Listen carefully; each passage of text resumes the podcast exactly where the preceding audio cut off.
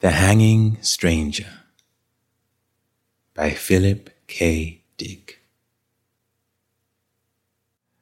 Five o'clock, Ed Loyce washed up, tossed on his hat and coat, got his car out, and headed across town toward his TV sales store. He was tired. His back and shoulders ached from digging dirt out of the basement and wheeling it into the backyard. But for a 40 year old man, he had done okay. Janet could get a new vase with the money he had saved, and he liked the idea of repairing the foundations himself. It was getting dark. The setting sun cast long rays over the scurrying commuters, tired and grim faced, women loaded down with bundles and packages, students swarming home from the university, mixing with clerks and businessmen and drab secretaries. He stopped his Packard for a red light and then started it up again. The store had been open without him. He'd arrived just in time to spell the help for dinner, go over the records of the day, maybe even close a couple of sales himself. He drove, slowly, past the small square of green in the center of the street, the town park. There were no parking places in front of Loyce TV Sales and Service. He cursed under his breath and swung the car in a U turn. Again, he passed the little square of green with its lonely drinking fountain and bench and single lamppost. From the lamppost, something was hanging. A shapeless, dark bundle, swinging a little with the wind, like a dummy of some sort. Loyce rolled down his window and peered out. What the hell was it? A display of some kind? Sometimes the Chamber of Commerce put up displays in the square. Again, he made a U turn and brought his car around. He passed the park and concentrated on the dark bundle. It wasn't a dummy. And if it was a display, it was a strange kind. The hackles on his neck rose, and he swallowed uneasily. Sweat slid out on his face and hands. It was a body, a human body. Look at it, Loyce snapped. Come on out here. Don Ferguson came slowly out of the store, buttoning his pinstripe coat with dignity. This is a big deal, Ed. I can't just leave the guy standing there. See it? Ed pointed into the gathering gloom. The lamppost jutted up against the sky, the post and the bundle swinging from it. There it is. How the hell long has it been there? His voice rose excitedly. What's wrong with everybody? They just walk on past. Don Ferguson lit a cigarette slowly. Take it easy, old man. There must be a good reason, or it wouldn't be there. A reason? What kind of reason? Ferguson shrugged. Like the time the Traffic Safety Council put that wrecked Buick there. Some sort of civic thing? How would I know? Jack Potter from the shoe shop joined them. What's up, boys? There's a body hanging from the lamppost, Loyce said. I'm going to call the cops. They must know about it, Potter said, or otherwise it wouldn't be there. I gotta go back in.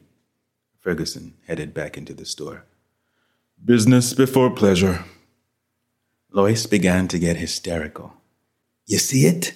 You see it hanging there? A man's body, a dead man. Sure, Ed. I saw it this afternoon when I went out for coffee.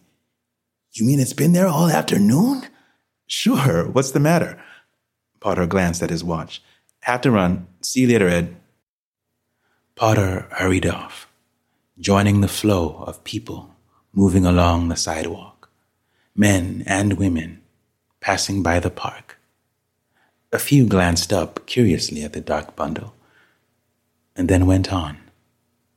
Nobody stopped. Nobody paid any attention. I'm going nuts, Loyce whispered. He made his way to the curb and crossed out into traffic among the cars. Horns honked angrily at him. He gained the curb and stepped up onto the little square of green. The man had been middle aged. His clothing was ripped and torn, a gray suit splashed and caked with dried mud. A stranger. Loyce had never seen him before, not a local man. His face was partly turned away, and in the evening wind he spun a little, turning gently, silently. His skin was gouged and cut, red gashes, deep scratches of congealed blood. A pair of steel rimmed glasses hung from one ear, dangling foolishly. His eyes bulged. His mouth was open, tongue thick and ugly blue. For heaven's sake, Loyce muttered, sickened. He pushed down his nausea and made his way back to the sidewalk. He was shaking all over with revulsion and fear. Why? Who was the man? Why was he hanging there? What did it mean? And why didn't anybody notice? He bumped into a small man hurrying along the sidewalk. Watch it, the man grated. Oh, it's you, Ed. Ed nodded, dazedly. Hello, Jenkins. What's the matter? The stationery clerk caught Ed's arm. You look sick. The body. There in the park. Sure, Ed. Jenkins led him into the alcove of Loyce TV sales and service. Take it easy. Margaret Henderson from the jewelry store joined them. Something wrong? Ed's not feeling well. Loyce yanked himself free. How can you stand here? Don't you see it? For God's sake. What's he talking about? Margaret asked nervously. The body, Ed shouted. The body hanging there. More people collected. Is he sick? Is Ed Loyce? You okay, Ed? The body! Loyce screamed, struggling to get past them. Hands caught at him. He tore loose. Let me go! The police! Get the police! Ed, better get a doctor. He must be sick or drunk. Loyce fought his way through the people. He stumbled and half fell. Through a blur, he saw rows of faces, curious, concerned, anxious, men and women halting to see what the disturbance was. He fought past them toward his store. He could see Ferguson inside, talking to a man, showing him an Emerson TV set. Pete Foley in the back at the service counter, setting up a new Philco. Loyce shouted at them frantically. His voice was lost in the roar of traffic and the murmur around him. Do something, he screamed. Don't stand there. Do something. Something's wrong. Something's happened. Things are going on. The crowd melted respectfully for the two heavy-set cops moving efficiently toward Loyce. Name, the cop with the notebook murmured. Loyce.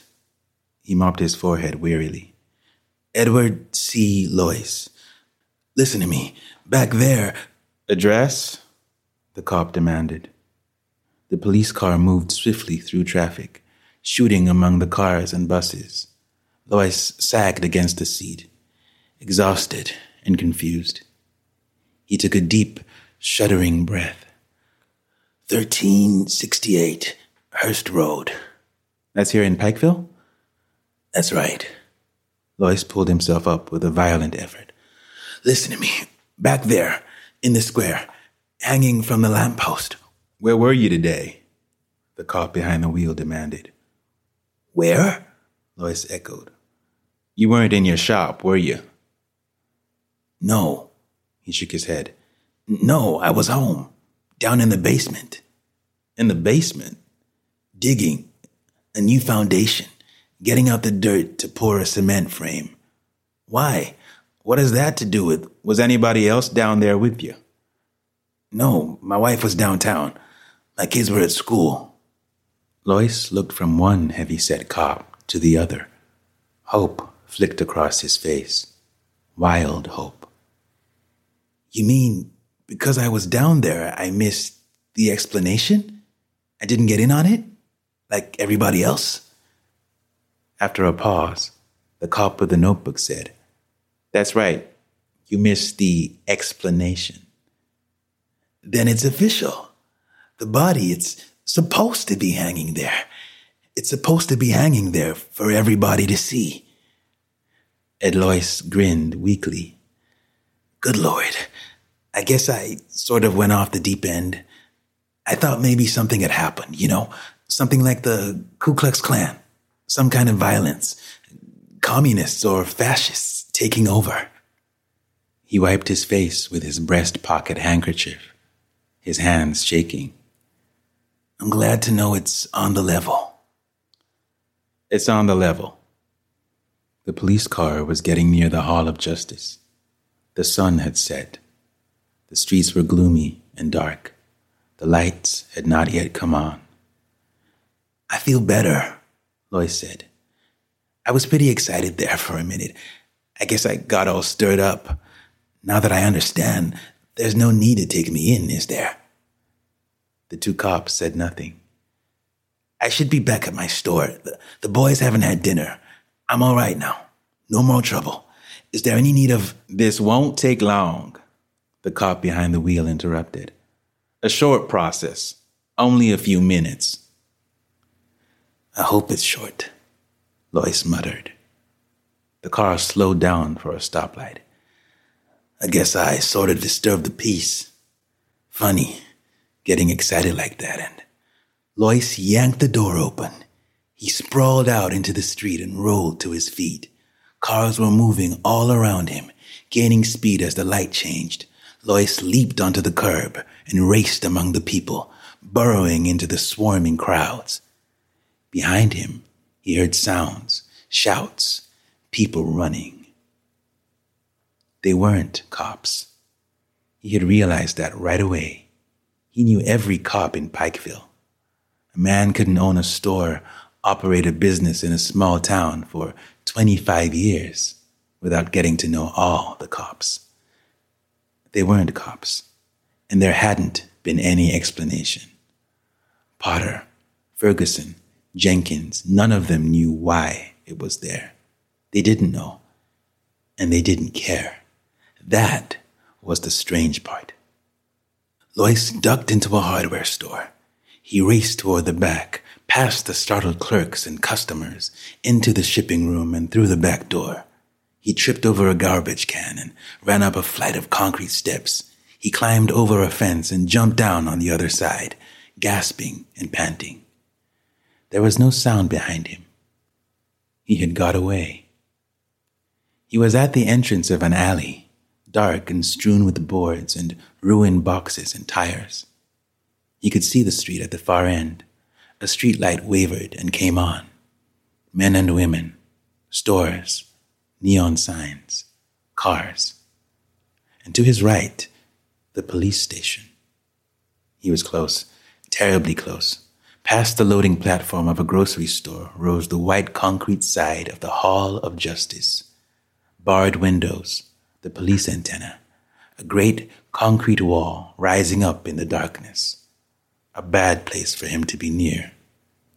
He was too close. He had to keep moving, get farther away from them. Them? Loyce moved cautiously down the alley. Beyond the police station was the city hall, the old fashioned yellow structure of wood and gilded brass and broad cement steps. He could see the endless rows of offices, dark windows, the cedars, and beds of flowers on each side of the entrance. And something else. Above the city hall was a patch of darkness, a cone of gloom, denser than the surrounding night, a prism of black that spread out and was lost into the sky. He listened. Good God, he could hear something. something that made him struggle frantically to close his ears, his mind to shut out the sound, a buzzing, a distant, muted hum like a great swarm of bees. Loyce gazed up, rigid with horror, the splotch of darkness hanging over the city hall, darkness so thick it seemed almost solid. In the vortex, something moved. Flickering shapes, things descending from the sky, pausing momentarily above the city hall, fluttering over it in a dense swarm, and then dropping silently onto the roof. Shapes, fluttering shapes from the sky, from the crack of darkness that hung above him. He was seeing them. For a long time, Loyce watched crouched behind a sagging fence in a pool of scummy water.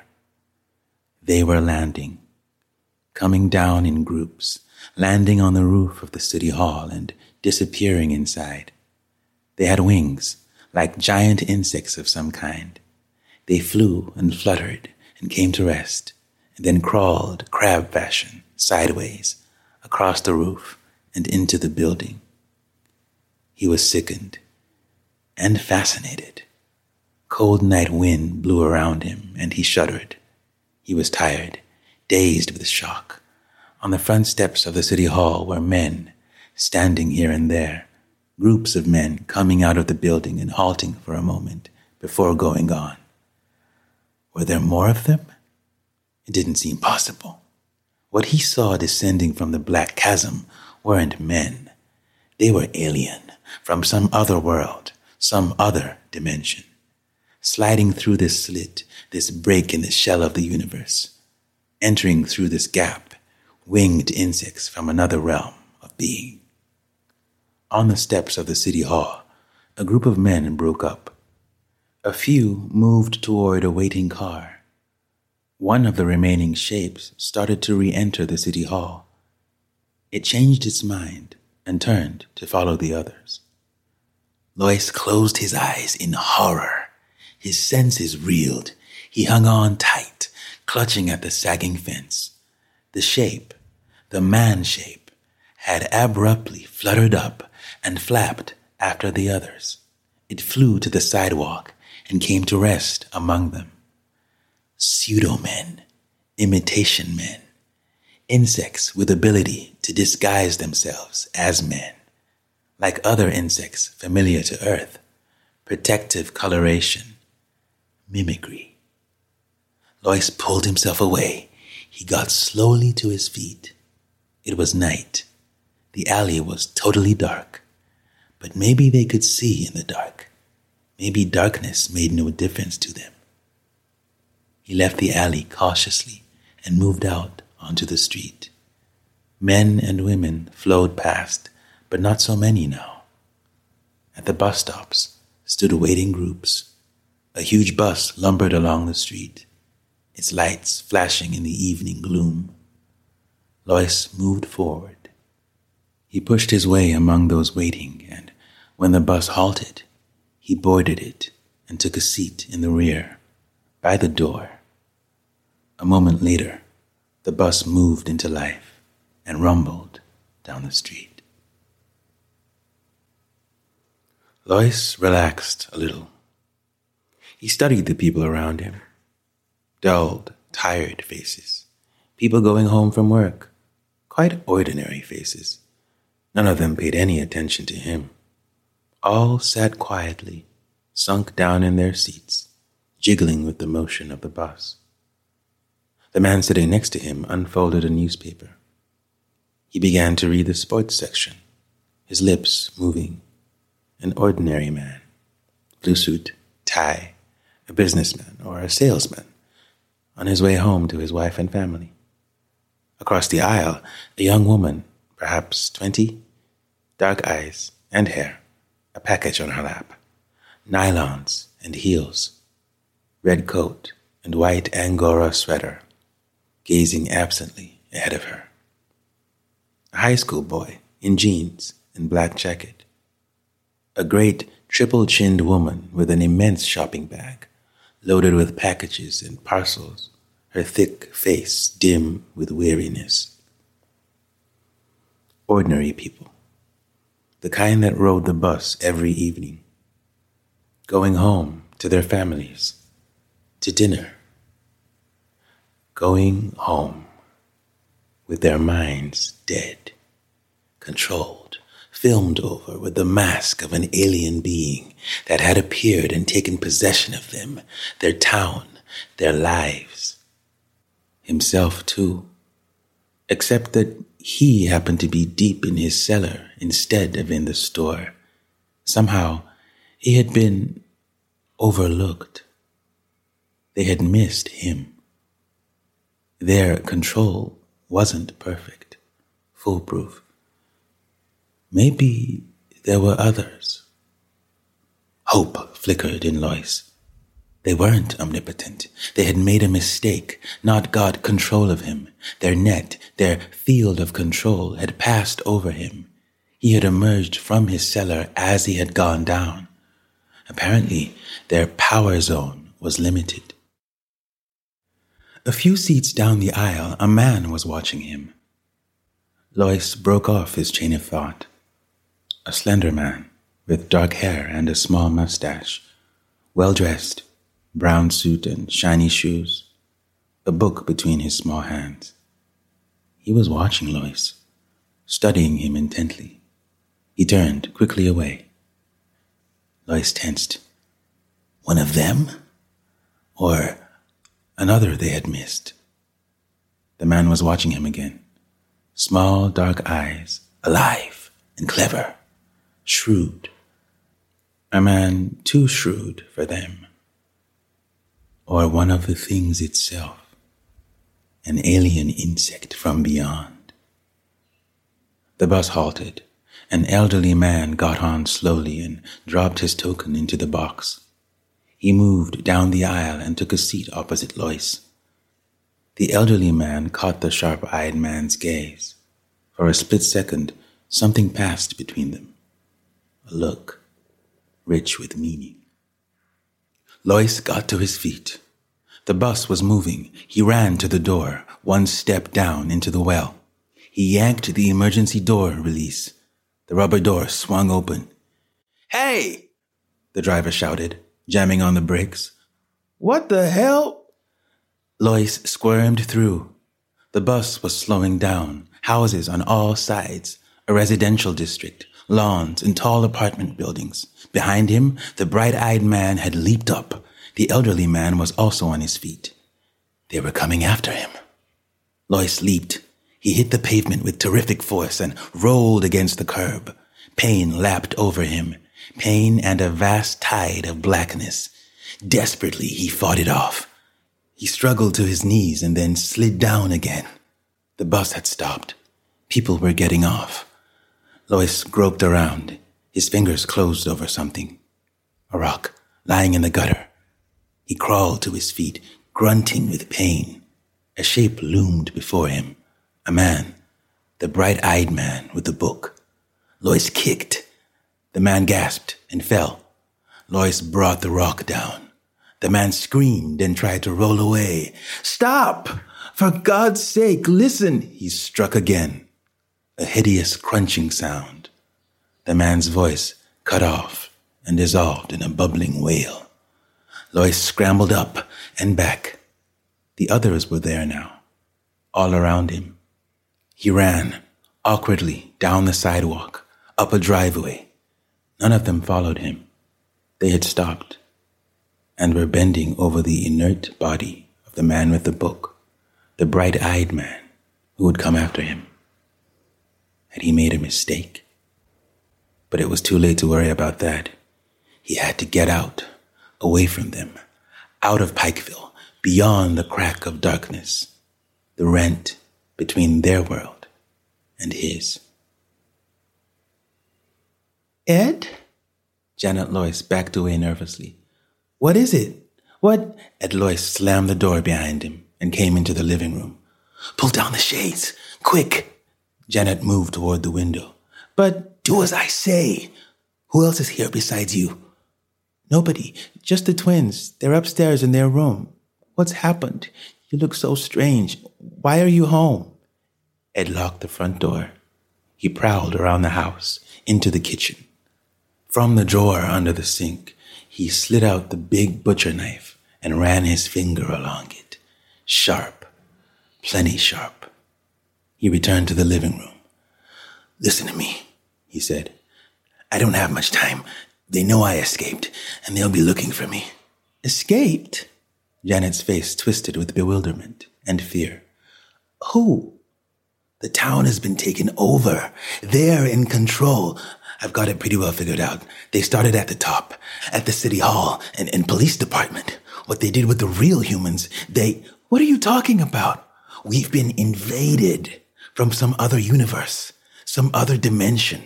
They're insects, mimicry, and, and more power to control minds, your mind. My mind? Their entrance is here in Pikeville. They've taken over all of you, the whole town, except me. We're up against an incredibly powerful enemy, but they have their limitations. That's our hope. They're limited. They can make mistakes.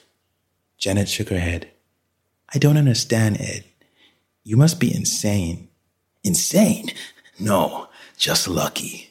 If I hadn't been down in the basement, I'd be like all the rest of you. Loyce peered out the window. But I can't stand here talking. Get your coat. My coat? We're getting out of here. Out of Pikeville. We've got to get help.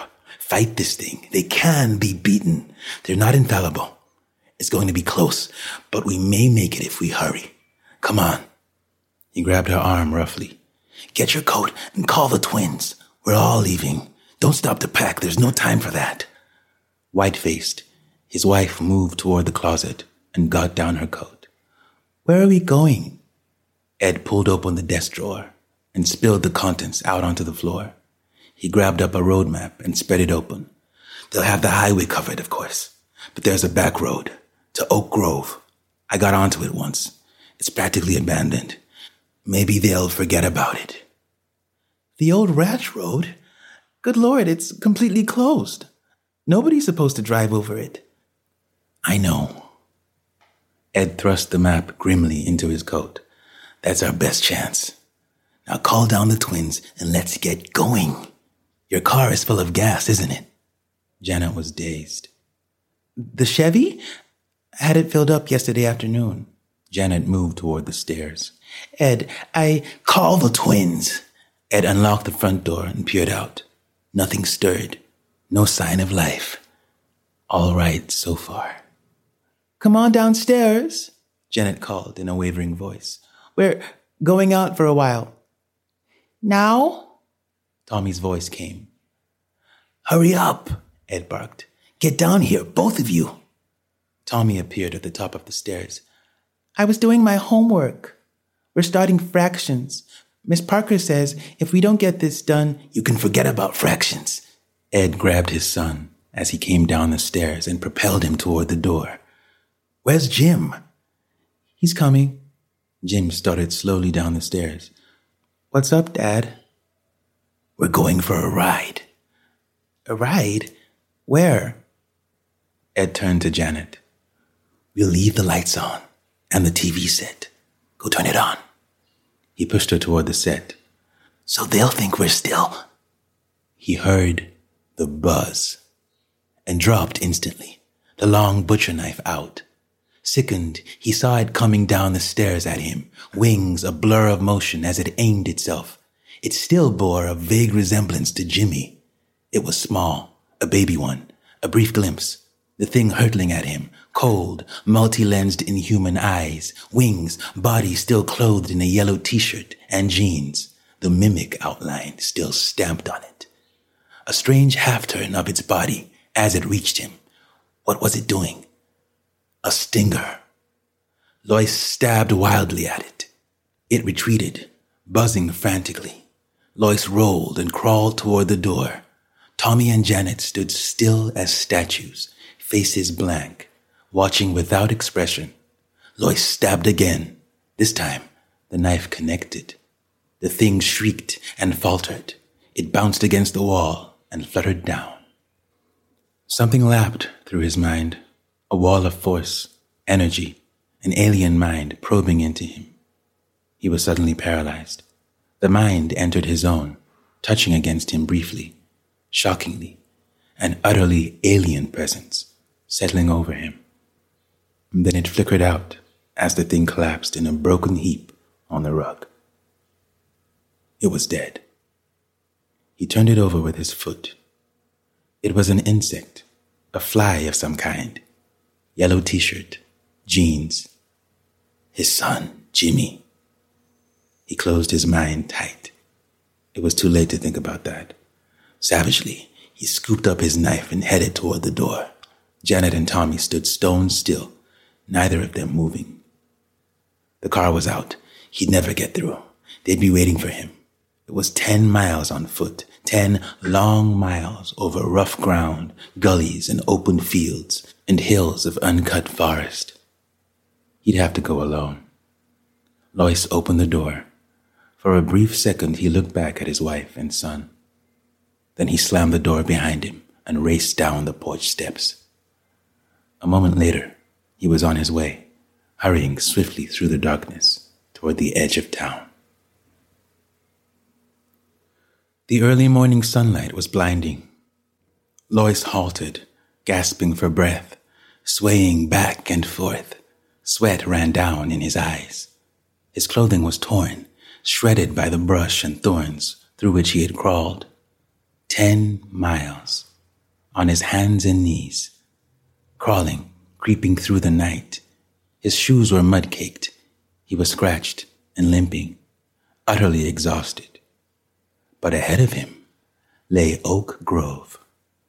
He took a deep breath and started down the hill. Twice he stumbled and fell, picking himself up and trudging on. His ears rang, everything receded and wavered, but he was there. He had got out, away from Pikeville. A farmer in a field gaped at him. From a house, a young woman watched in wonder. Loyce reached the road and turned onto it. Ahead of him was a gasoline station and a drive in, a couple of trucks, some chickens pecking in the dirt, a dog tied with a string. The white clad attendant watched suspiciously as he dragged himself up to the station. Thank God! He caught hold of the wall. I didn't think I was going to make it. They followed me most of the way. I could hear them buzzing buzzing and flitting around behind me. What happened? The attendant demanded. You in a wreck? A holdup? Loyce shook his head wearily. They have the whole town, the city hall, and the police station. They hung a man from a lamppost. That was the first thing I saw. They've got all the roads blocked. I saw them hovering over the cars coming in. About four this morning, I got beyond them. I knew it right away. I could feel them leave and then the sun came up. The attendant licked his lip nervously. You're out of your head. I better get a doctor. Get me into Oak Grove, Loyce gasped. He sank down on the gravel. You've got to get started. Cleaning them out. Got to get started right away. They kept a tape recorder going all the time he talked. When he had finished, the commissioner snapped off the recorder and got to his feet. He stood for a moment, deep in thought. Finally, he got out his cigarettes and lit up slowly, a frown on his beefy face. You don't believe me? Loyce said. The commissioner offered him a cigarette.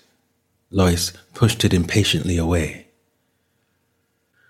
Suit yourself, the commissioner moved over to the window and stood for a time, looking out at the town of Oak Grove.